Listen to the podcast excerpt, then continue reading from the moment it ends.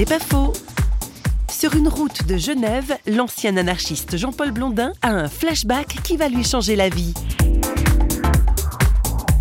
Sur cette route, quand j'avais 9-10 ans, mon père me prenait sur sa moto. Je me rappelle la peur que j'avais en moto, mon ouf de soulagement quand on arrivait à la maison, mais la chose la plus importante, je me rappelais de l'amour que j'avais pour mon père. Et en même temps que je revivais ça, je réalisais la réalité actuelle. J'avais 35 ans, j'avais de la haine pour ce père que pourtant j'avais aimé étant enfant. Moi, j'étais toujours le baba cool, le sourire au visage. J'osais froidement dire aux gens « aimez-vous les uns les autres », alors que j'avais de la haine pour mon propre père. Et là, ça m'a convaincu d'hypocrisie. Du coup, j'ai réalisé en fait ce que je détestais le plus chez les gens, l'hypocrisie. J'étais hypocrite. Le premier péché que Dieu m'a convaincu, c'est d'hypocrisie.